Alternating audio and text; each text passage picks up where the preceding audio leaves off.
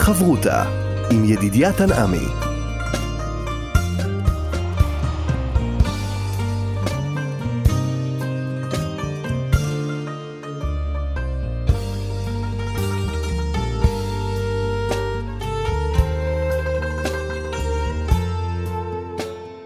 שלום, כאן מורשת חברותה, לימוד משותף עם רבנים ואנשי חינוך בנושא תנ"ך, הלכה ואמונה. היום אנחנו לומדים אה, תנ"ך יחד עם אביעד שלמה מוריה, מנהל מיזם התנ"ך של מכללת הרצוג. כאן ליד המיקרופון, ידידיה תנעמי, שלום לך אביעד שלמה מוריה. שלום ידידיה. אנחנו נמצאים ממש בסיכום של אה, ספר ישעיה, בפרקים של הסיכום, וכשמתבוננים על הפרקים הללו, אפשר לראות את התמונה גם הכוללת של הנבואה, של המטרה, של החזון של ישעיהו הנביא. נכון, כן. אה, בעצם לקראת סוף אה, נבואות הנחמה של ישעיהו, אנחנו כבר מתחילים בעצם לראות איזשהו סיכום אה, של הנבואות הללו והעקרונות שישעיהו ניסה להעביר לעם במהלך הנבואות הללו. והם דרך זה גם מסכמים לנו את הקו המקשר את כל הספר, שהוא באמת אחד הספרים הארוכים בתנ"ך ואחד הספרים הארוכים במיוחד בנבואה. ולמרות המורכבות שלו, יש לו איזשהו קו אחד שמחבר אותו עם, עם נושאים מרכזיים שהם דווקא קשורים לנביא ישעיהו, שהוא מביא דווקא אותם.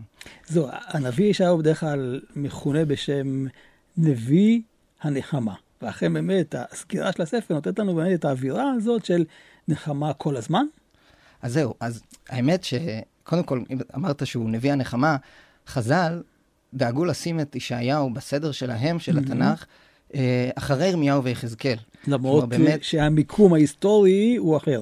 בגלל שהמיקום ההיסטורי של ישעיהו הוא בתקופת חזקיה, mm-hmm. אז אה, אנחנו שמים אותו לפני ירמיהו. אבל מה שיקרה עכשיו, כשאנחנו שבוע הבא גם אה, נלמד את ירמיהו, זה שאנחנו ניפול נפילה מאוד קשה מהנחמה הגדולה של סוף ישעיהו, ישר אל חזרה אל עולם החורבן. כן, זה יכול להביא אותנו לייאוש. כן, כן, וישעיהו בעצם נותן את הכיוון ההפוך, הוא, לפי, לפי חז"ל, כן, שחז"ל אומרים, נשים אותו אחרי uh, ירמיהו שמראה את החורבן, שכולו חורבן, יחזקאל חציו חורבן וחציו נחמה, ואז נמשיך מסוף הנחמה של אה, יחזקאל אל ישעיהו. במובן הזה אני גם רוצה להדגיש שיוצא שחז"ל מדגישים את הצד, את החצי השני של ישעיהו, אה, יותר מאשר אה, החלק הראשון. כלומר, החלק הראשון, גם כרונולוגית, הוא מוקדם יותר, גם מבחינת התוכן שלו, הוא הרבה יותר מורכב אה, במשמעויות שלו מול חזקיהו, אבל באמת החלק השני, שהוא רובו נחמה, הופך להיות החלק שחז"ל, על פיו, שמים את ישעיהו אחרי ירמיה ויחזקאל, ואני חושב שגם במובן הזה, הסיפורים של ישעיהו מתקופת חזקיה הם, הם איזשהו ספתח למשמעות הזאת של נחמה, ואם רואים את ישעיהו בעיקר על פי חציו השני, אז הם רק הדגמה או התחלה של העיקרון הזה, כפי שהוא בא לידי ביטוי בתוך אה, מציאות אה, קיימת שהיא כן נמצאת על הכרונולוגיה, ואחר כך מגיעים מתוך זה לתוך נבואות נחמה, שמנגימות את הרעיון הזה גם אה, אולי לעתיד לבוא ולאחרית הימים. או, נגעת בדיוק בנקודה, השאלה הבאה שלי, כי מצאנו בספר איזה מין משחק כזה, שמצד אחד הוא מדבר על אחרית הימים, כן, בפרק אה, ב', ולקראת סוף הספר אתה יכול למצוא כל מיני נקודות שקשורות ממש לתקופה של חזקיה, אתה אומר, וואו, זה עומד לקרוא שם, אבל המבט שלנו בדרך כלל שקוראים את הפרקים הללו זה יותר לעתיד. אז, אז באמת, נבואת ישעיהו, אה, יש מי שרואים אותה גם מתקופת חזקיהו ככזאת שנכשלה. אה, כלומר, הוא מצפה שחזקיהו יהיה משיח, שסנחריב יהיה גוג ומגוג, כמו שחז"ל מתארים. באמת נבואות ישעיהו מכוונות לשם. ישעיהו מתאר מצב של אמנם חורבן די גדול לישראל, לממלכת יהודה, אבל ירושלים תיוותר והשארית אה, תפרח, ושם השם יגדל, ונכון יהיה הר בית השם אה, בראש כל הערים. אבל זה לא קורה. כלומר, יש משהו כנראה שמתרחש במהלך הסיפור אצל חזקיהו, שלא נותן לדבר הזה לקרות באופן מלא, ובאמת המעבר לנבואות נחמה יותר כלליות, שכבר מספרות על כך שירושלים חרבה לגמרי, כלומר, מתארות כבר את העתיד היותר רחוק, mm-hmm. שישעיהו גם אה, מרמז אליו אה, בנבואתו לחזקיה על מלך בבל, שהולך לקחת אה, את בניו לסריסים. אז אנחנו כבר רואים שההבנה ש... הנבואה הזאת כבר לא הולכת לקרות בימי הבית הראשון, הולך להיות חורבן ירושלים, אבל ישעיהו מחזיק אותנו ואומר, יש יש תוכנית גדולה, יש משהו שעוד הולך לקרות, זה יקרה. צריך רק לדאוג מתי זה יקרה. ומה שמעניין, כשאתה קורא את הפרקים האחרונים, אתה מבין שיש פה איזה שיתוף פעולה. מצד אחד, בא הקדוש ברוך הוא ואומר, ותכף אפשר לי גם לקרוא את זה בפסוקים, אני זה שאחראי על הגאולה. מצד האחר, הוא אומר, זה לא אני, זה אתם. אתם צריכים לעשות את הצעד הראשון, ואני אמשיך הלאה.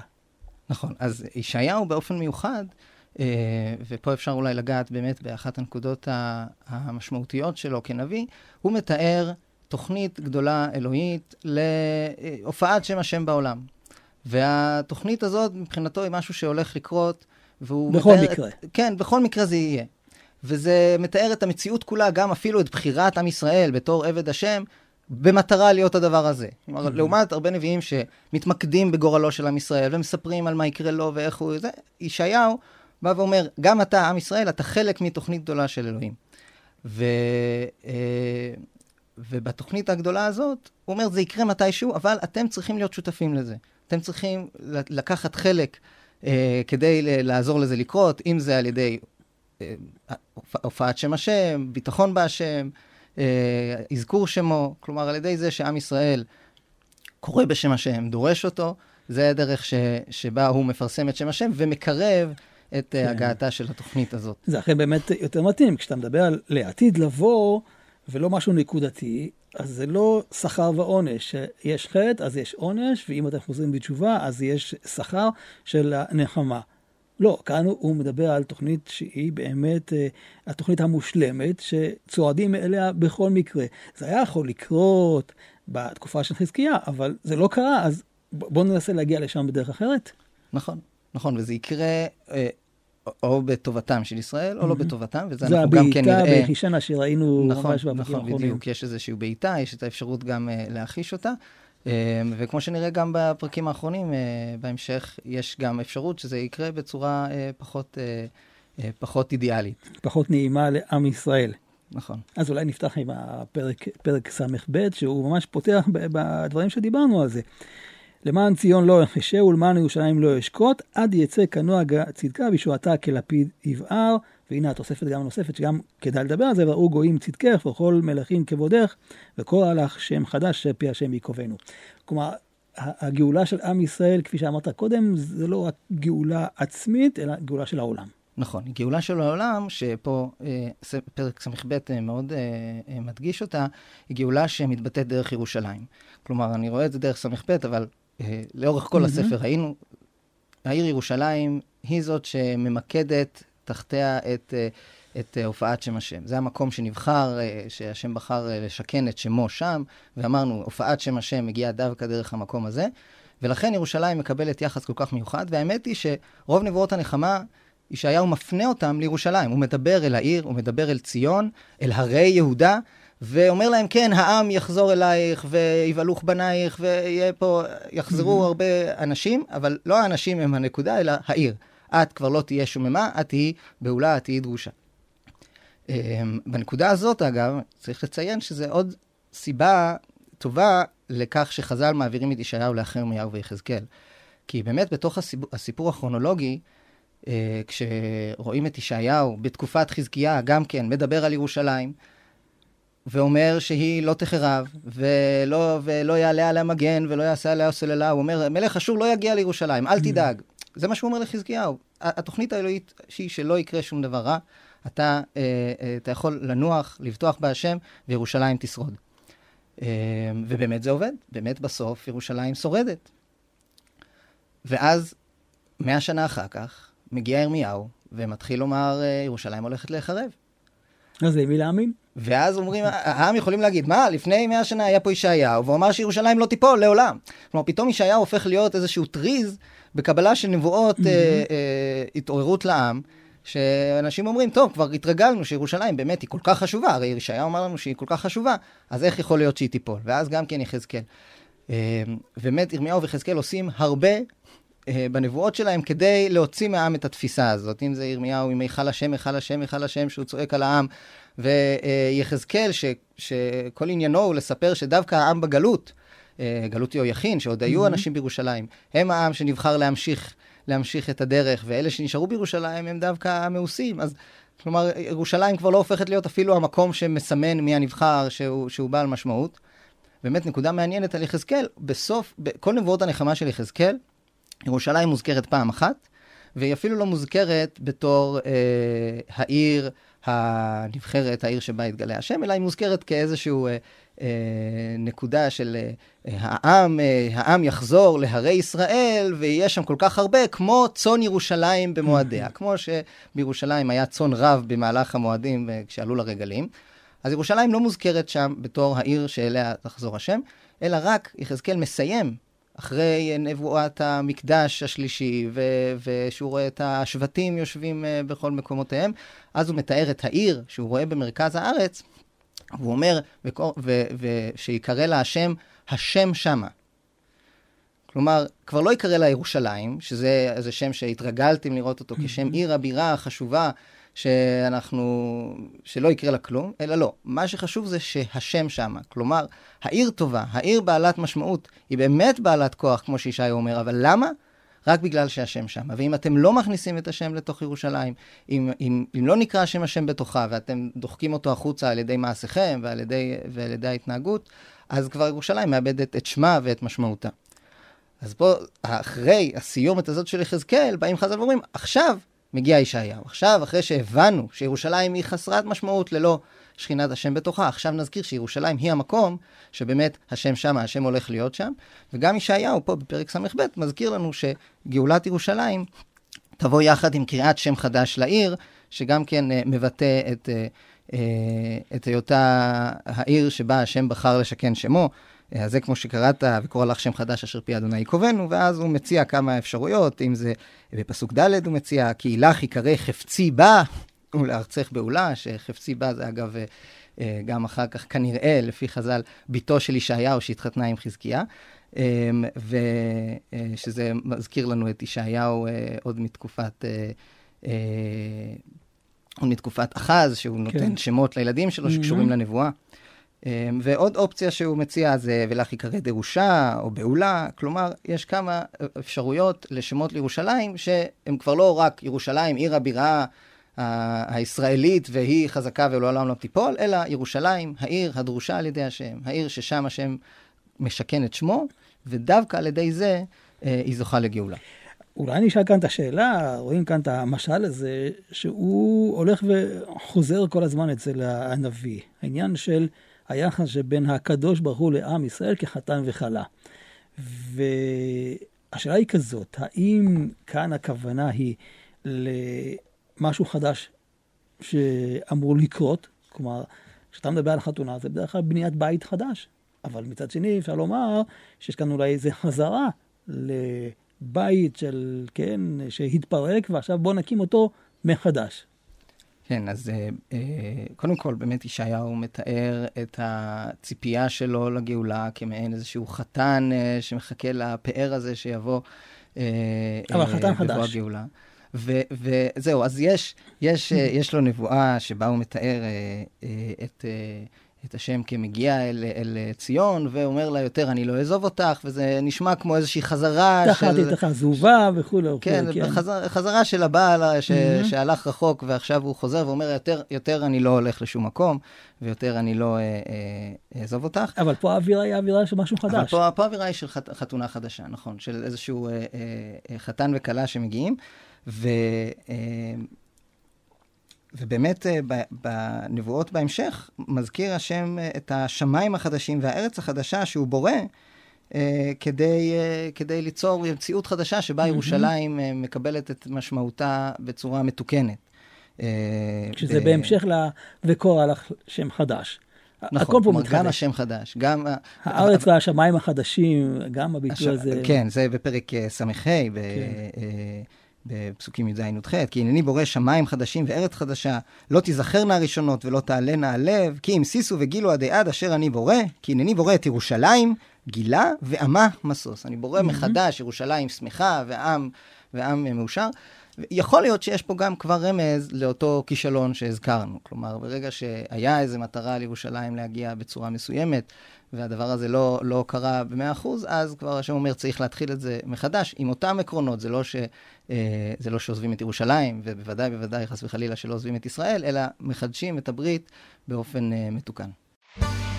חברותה עם ידידיה תנעמי חברותה בתנ"ך כאן אה, במורשת, הפעם אנחנו עם אה, אביעד שלמה מוריה, מנהל המיזם של התנ"ך של מכללת אה, הרצוג, ואנחנו ממש בפרקים האחרונים דיברנו על כך שיש כאן איזה עתיד עם תוכנית שלמה של גאולה, אבל יש גם דרך לשם. והשאלה היא, מה הדרך? איך בעצם הנביא ישעיהו בא ומספר לנו על החיבור הזה, על הדרך אל הגאולה. אז באמת, ישעיהו בתחילתו בגלל שהוא רואה תוכנית גדולה של, אה, של השם שמתבטאת בנבואות שלו, אז הוא רואה את זה כמעין איזושהי גזרה, שהמציאות ככה נבנתה, וזה מה שצריך לקרות, וזה התהליך שיקרה בכל מקרה. ובעיקר הוא מצפה מהעם אה, אה, לשבת וללכת בנחת ולבטוח בהשם ולעשות צדקה ומשפט, כמובן, כדי לא להרחיק את השם. אה, וזה באמת מה שרואים בעיקר בתחילתו של ספר ישעיהו, בהתמודדות שלו מול אה, חזקיה. וחז"ל נכנסים עמוק לתוך הסיפור הזה, כשהם מציירים משל של אה, ישעיהו וחזקיהו שיושבים אה, כאשר חזקיהו חולה, וישעיהו עולה אליו אה, כדי לבקר אותו בכל יום, ואומר לו, אתה, אתה הולך למות, אין, יש עוד גזרה. Mm-hmm. וחז"ל מתארים איזשהו דיון על השאלה באמת, האם אפשר אה, מתוך הגזרה הזאת לשנות אותה? האם אפשר להתערב? האם אפשר להועיל בתוך הסיפור הזה, או שבאמת כל מה שצריך זה לשבת בשקט ולקבל אה, את הדין? ישעיהו, בתחילתו, בעצם אומר, קבל את הדין, יש גזרה. וחזקיהו מנסה הכל כדי להילחם. אם זה במחלה שלו, שהוא אומר, אה, אה, אה, אני אתפלל, או אפילו אצל חז"ל, אני... אפילו חרב חדה מונחת על צווארו של האדם, כן? כן, אפילו חרב חדה מונחת על צווארו של אדם, אז אני אתפלל על זה ואשנה את זה. ואז יחד עם זה, הרי למה, למה הגמרא אומרת, למה חזקיהו לא רצה אה, אה, ללדת ילדים, שבגלל זה הוא חלה? אז אה, הוא אומר, בגלל שידעתי שיצא לי בן רשע. עוד גזרה, mm-hmm. כן? עוד גזרה שהוא נכון. אומר, אני יודע שהולך לקרות. אז, אה, אה, אז חזקיהו אומר, יודע מה, אני יוליד ילדים, אבל אני אתחתן עם הבת שלך, שהזכרנו קודם חפציבה, ואז, אה, ואז אולי זה, יהיה לזכות. ישעיה אומר לו, גזירה נגזרה, אין, אי אפשר, מה שגזירה, גזירה, אל תנסה לעקוף אותה מכל מיני כיוונים. ובאמת חזקיהו מנסה גם, וכל זה מבטא בקצרה, בקטן, בתוך הגזירות הקטנות על חזקיהו, את הסיפור גם של הגזירה הגדולה על ירושלים, על הכיבוש האשורי בו בכל האזור. אה, שחזקיהו מנסה להילחם בזה בכל כוחו. הוא כורת ברית עם מצרים, והוא משפר את החומה, ולוקח את המים, והוא מנסה כל מה שהוא יכול... להשפיע. במד, ב, ב, ב, בדרך שלו האנושית, להשפיע על היכולת של העם להתמודד יותר טוב מול הכיבוש האשורי, וזה לא שהוא לא מאמין לישעיה, הוא מאמין לישעיה, אבל הוא רק אומר, אני רוצה להמעיט בהרוגים, אני רוצה להמעיט בפגיעה. ישעיהו אומר הפוך, ככל שאתה מנסה יותר, ככל שאתה פחות סומך על השם, אתה, אתה עושה יותר פגיעה. ואיפשהו החיבור ש, שבסוף הגמרא מסתכמת איתו, זה התפילה. זה המקום שנכון, צריך לעשות את המאמץ, צריך לנסות לשנות, אבל מה הדרך? הדרך היא תפילה. זה גם שלושת הדברים שהודו, אה, אה, הודו לחזקיהו שעשה, שהוא הוריד את נחש הנחושת וספר הרפואות, אלה דברים שמטרתם הייתה לעורר את העם ללכת לתפילה להשם, לא לחפש mm-hmm. כל מיני פתרונות מסביב, אלא לפתוח uh, בדרך של השם לפתור את הדברים, ולא להגיד, טוב, זה גזירה, אלא אני רוצה לבקש מהשם אחרת. אני רוצה להבין ש, שהשם הוא הרי לא רק איזשהו uh, גורל עליון uh, וחסר, uh, וחסר השפעה וחסר שינוי, אלא משהו שהוא רוצה להיות איתנו בקשר, הוא רוצה לשמוע מאיתנו, הוא רוצה uh, uh, uh, להתחבר, ועל ידי התפילה אנחנו מאפשרים גם את השינוי הזה, שאולי דברים יקרו טיפה אחרת, יותר טוב, uh, וזה מה שחזקיהו... מעורר על ידי התפילה שלו שמוסיפה לו 15 שנה במקום המחלה, ואז גם גורמת לכך שמלך אשור מוקדם יותר יצא אה, מירושלים. ו, אה, ואולי גם, אה, יש מי שאומרים, שמנשה, הבן שלו, יחזור בתשובה באמצע ימיו, אה, מה שמופיע בדברי הימים. אז חזקיהו מחדש אל מול ישעיהו, שגם אחרי הגזרה, אה, התפילה עדיין יכולה להועיל. ואז, אל תוך הדבר הזה, באמת מתפתח החצי השני של ישעיהו, ששם כבר אה, אה, הוא מודה בנקודה הזאת של התפילה, והוא מעורר את העם להתפל, להתפלל ולצפות. דירשו אדוני בהימצאו כי ראו באותו קרוב, אה, שקראנו. אלה פסוקים שבמסכת ברכות, בפרק הראשון, יש יחידה ארוכה שמדברת על, אה, על התפילה ועל להתפלל mm-hmm. בבית כנסת, ואיך להתפלל ומתי, וכל מיני כאלה, וכמה וכמה פסוקים שמה. שהגמרא מביאה, שהמקור שלהם היא מנבואות ישעיהו בחצי כן. השני, למרות שאלה נבואות שלא כתוב בהן ממש המילה תפילה אה, כך, אבל הן מדברות על הצורך של העם, במיוחד בגלות, במיוחד שהוא ככה במקום אה, של אחרי חורבן, וקשה להתעורר, לחפש את השם, לקוות לו. כן, השם שואל, למה באתי ואין איש, קראתי ואין עונה? אז הגמרא אומרת, זה כאשר uh, מגיעים לבית הכנסת uh, uh, מאוחר מדי. אז, uh, אז הוא אומר, צריך לחפש את השם, צריך להראות שאנחנו ממשיכים לקרוא בשמו. וזו התפילה שישעיהו מעורר עליה, וזו הדרך שישעיהו מתאר כדי להביא את הגאולה. אז בוא ניקח כמה דוגמאות מתוך הפרקים שלנו. אז באמת, אה, אה, בפרק ס"ב, אה, ישעיהו רואה את עצמו בתור אה, הנביא שקיבל את התפקיד לעורר ולהוציא את העם, זה כמה פרקים ככה במהלך הנבואות פה שהוא מזכיר את זה. אה, ו- והוא מתחיל, למען ציון לא אחשה, ולמען ירושלים לא אשקוט. עד יצא לך נוגה צדקה ושעותה כלבית עיוור. הוא אומר, אני לא הולך לחכות שזה יקרה. אני לא אשקוט ולא אחשה עד שזה יקרה. אז כאן אתה מדבר על שמי שאומר את זה זה ישעיהו, לא הקדוש ברוך הוא. מעניין. כן, כן, כי ישעיהו מתחיל, שוש אסיס באדוני, תגן נפשי כן. באלוהי, כי הלבישני בגדי ישע מעיל צדקה יתן, הוא נתן לי את התפקיד הזה, הוא נתן לי את ה... הוא הלביש אותי בזה שהוא מבשר הצדקה והישועה. ואני הולך לעשות כל מה שאני יכול עד שזה יקרה. יכול להיות שזה גם לא אשקוט גם במובן של אל מול העם, לעורר mm-hmm. אתכם. ואז הוא ממשיך וגם uh, קורא לאנשים סביבו, על חומותייך ירושלים, הפקדתי שומרים כל היום וכל הלילה. הוא אומר, אני uh, ממנה אנשים, תלמידים. הרב יואל בן נון אוהב לתאר את ישעיהו בתור מורה, שהיו לו תלמידים, חזקיהו אולי אחד התלמידים האלה, שהוא לימד אותם וגידל אותם על, על בסיס ה, הדברים האלה. אז יכול להיות אותם שומרים. הוא אומר, אני מיניתי אנשים בתוך ירושלים שכל הזמן יקומו ויתעוררו וימשיכו להתפלל. Uh, המזכירים על אדוני, את אדוני, על דומי לכם, אז תמשיכו להזכיר את השם, תמשיכו לקרוא לו, תמשיכו לעורר את, uh, את הגאולה ככה, ואל תיתנו דומי לו עד יכונן ועד אשים את ירושלים תהילה בארץ. כלומר, יש פה ממש אמירה השם, בעיטה אחישנה, אני לא הולך לחכות. אני... תשפיע, אני, אני מעורר, אני כן. אזעק. זה פסוק שאנחנו קוראים, אה, מי שעושה תיקון חצות, אז קוראים את זה בחצות uh, כחלק מהקריאה בלילה אל, אל מול הנהי שעולה, uh, הקול ששומעים שלוש mm-hmm. פעמים בלילה, ש, שהשם מצטער על החורבן, ואנחנו כן. קוראים ואומרים, uh, uh, על דומי, אנחנו גם לא נותנים דומי, אנחנו לא מוכנים להיות בשקט uh, כשהמצב עוד לא, עוד לא שלם. אה, ואז אה, אנחנו כבר לקראת סוף, ה, סוף הספר, באמת, יש פה משהו שהוא כבר מתחילים להרגיש, אה, כמו שאמרנו, אולי גם קצת תחושה של כישלון, או אולי את האופציה שהד, שהדברים האלה לא מעוררים מספיק את העם. ואנחנו כבר מתחילים לשמוע, בפרק ס"ג אנחנו כבר רואים את, את השם יוצא באופן של חורבן, כן, מי זה בא באדום חמוץ בגדים מבצרה, הוא כבר מתחיל להיות, מתחיל, מתחילה פה פורענות. ו, ואז המשך פרק ס"ג ופרק ס"ד הם בעצם יחידה אחת של איזושהי תחינה, איזו קינה שהנביא נושא ואומר, השם, אני מזכיר את חסדיך, מזכיר את הקשר שלך להשם, והוא כבר מתאר לנו ונותן לנו מילים mm-hmm. של איך, איך נראית התפילה הזאת של על דומי, כן? חסדי אדוני אזכיר תהילות אדוני, כי על כל אשר גמלנו אדוני, הוא מזכיר קודם כל את החסדים של היציאה ממצרים ושל, אה, ושל ה, של, של השם שחוזר וסולח לעם. ו... כמו שפותחים בתפילה, קודם כל בשבע ואחר כך בצרכים.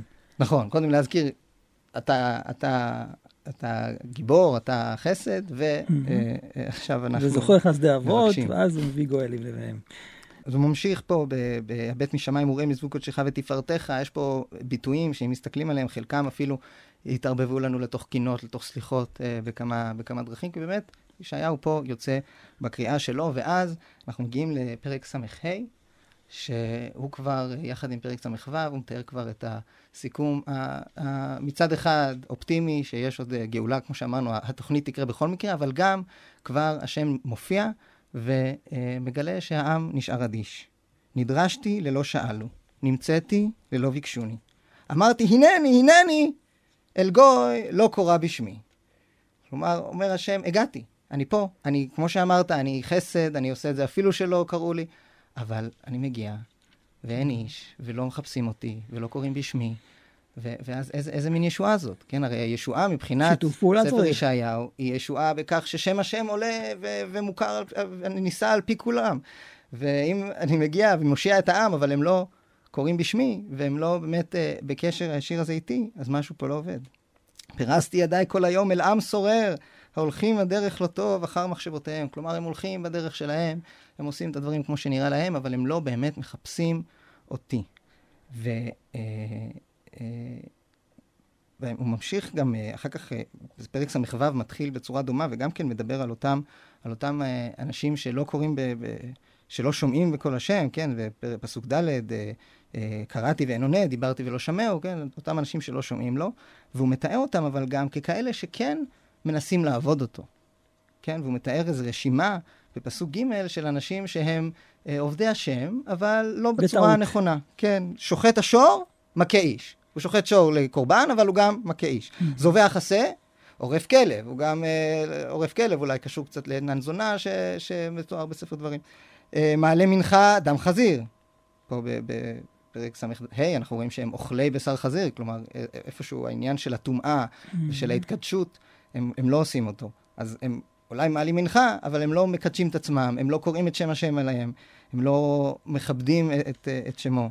מזכיר לבונה, מברך אבן. כלומר, יש פה אנשים שהם לכאורה עושים את הדברים אה, הטכניים שצריך כדי להגיד, אני זובח, אני מקריב, אני עובד את השם, אבל הם לא באמת קוראים להשם. הם לא באמת מחפשים את מה שהוא מבקש, הם לא עושים את, ה, את, ה, את הדבר הזה. אין הפנמה. כן, איך, איך שישעיהו נראה לי אומר במקום אחר, זה אה, אה, שוקטים, על, שוקטים על שמריהם, נכון? אה, כן. אה, שהם אה, בעצם... התרגלו לאיזה מצב מסוים. התרגלו לעשות איזה משהו כמו שהוא. טוב, אנחנו עושים וי על זה, אבל אין את הקריאה, אין את הדרישה באמת. דרשו אדוני בהימצאו. איפה, איפה השם? איפה אני קורא בשמו? ו, ומפרסם את שמו ככה שגם כשהגאולה תגיע, כולם יגידו, אוקיי, יש קשר בין זה שהוא כל היום קורא בשם השם, לבין המצב הטוב שהוא מגיע אליו לבסוף.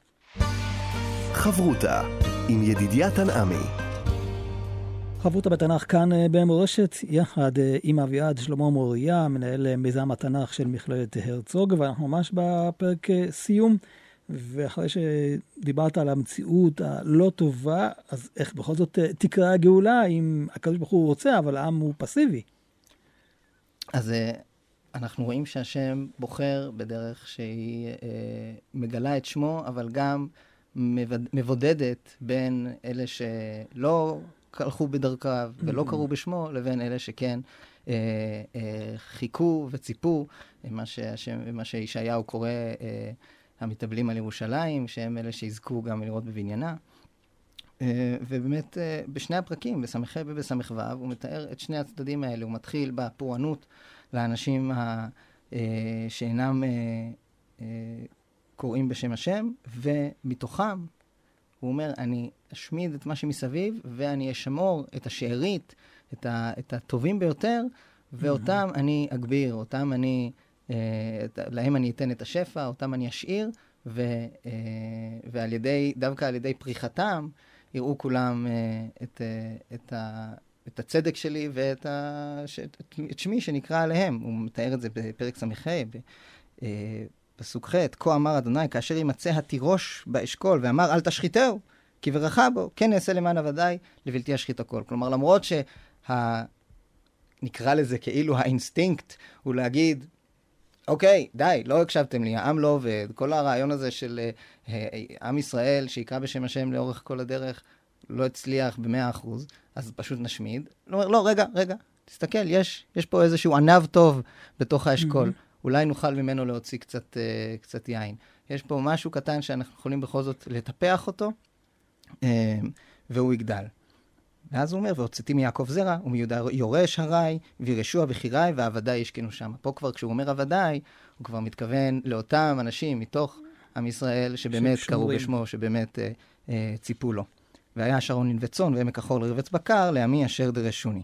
אבל, ולא לשכוח. ואתם עוזבי אדוני שכחים את הר קודשי, העורכים לגת שולחן, ומניתי אתכם לחרב, וכולכם לטבח תכרעו. כלומר, אנחנו שומעים פה גאולה שצריך לזכור, וזה שוב מחזיר אותנו למוטיב שמקשר את כל הספר, כי גם בתקופת חזקיהו זה הסיפור.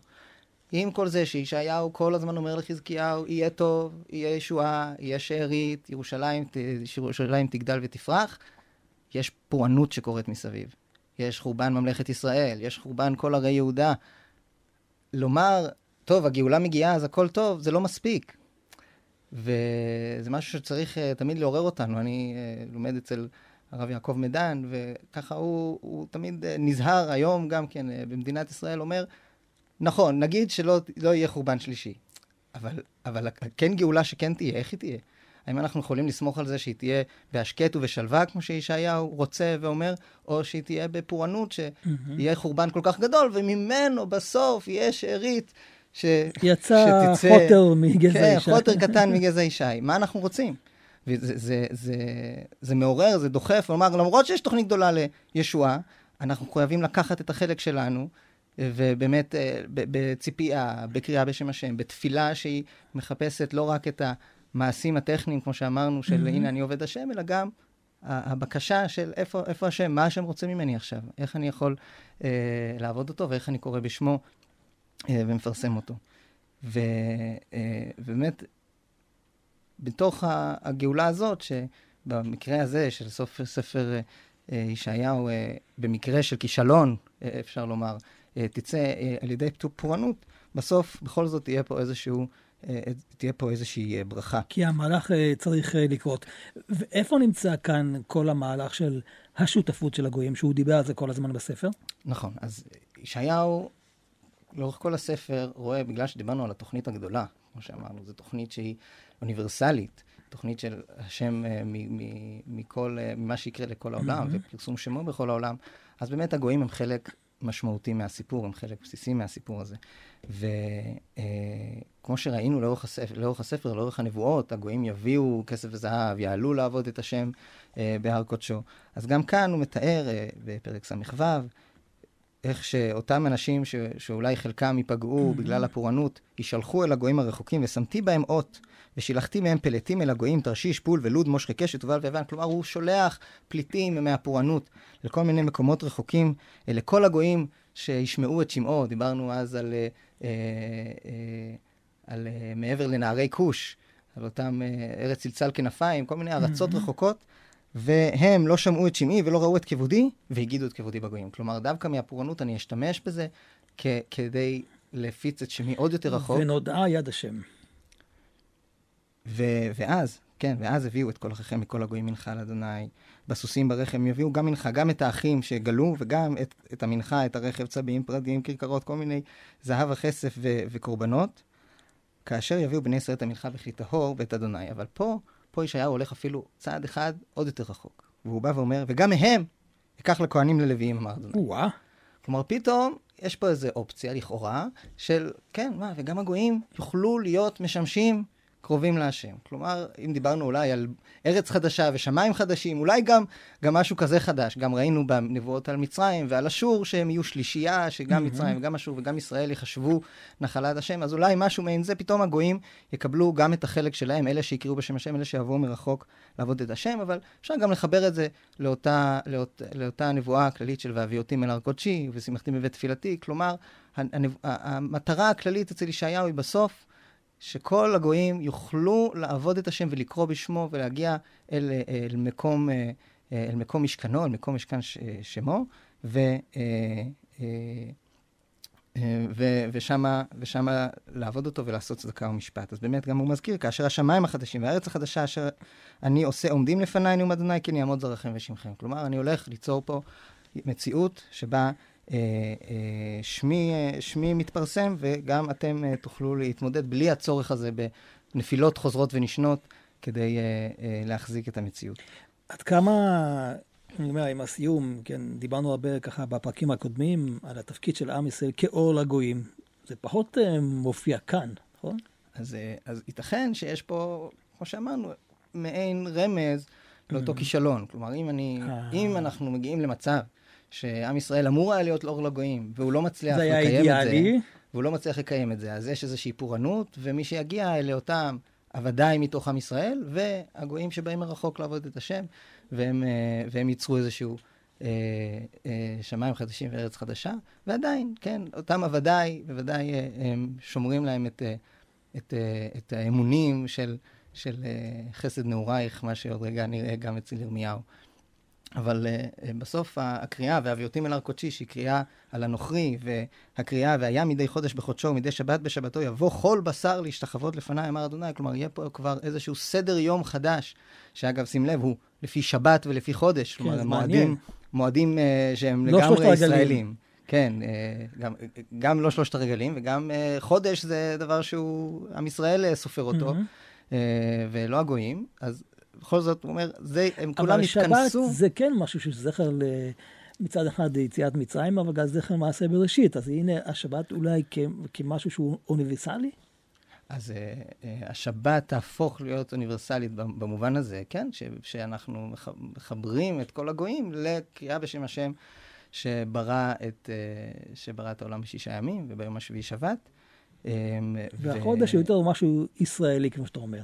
שייך לעם ישראל, כי זה החודש של הגאולה.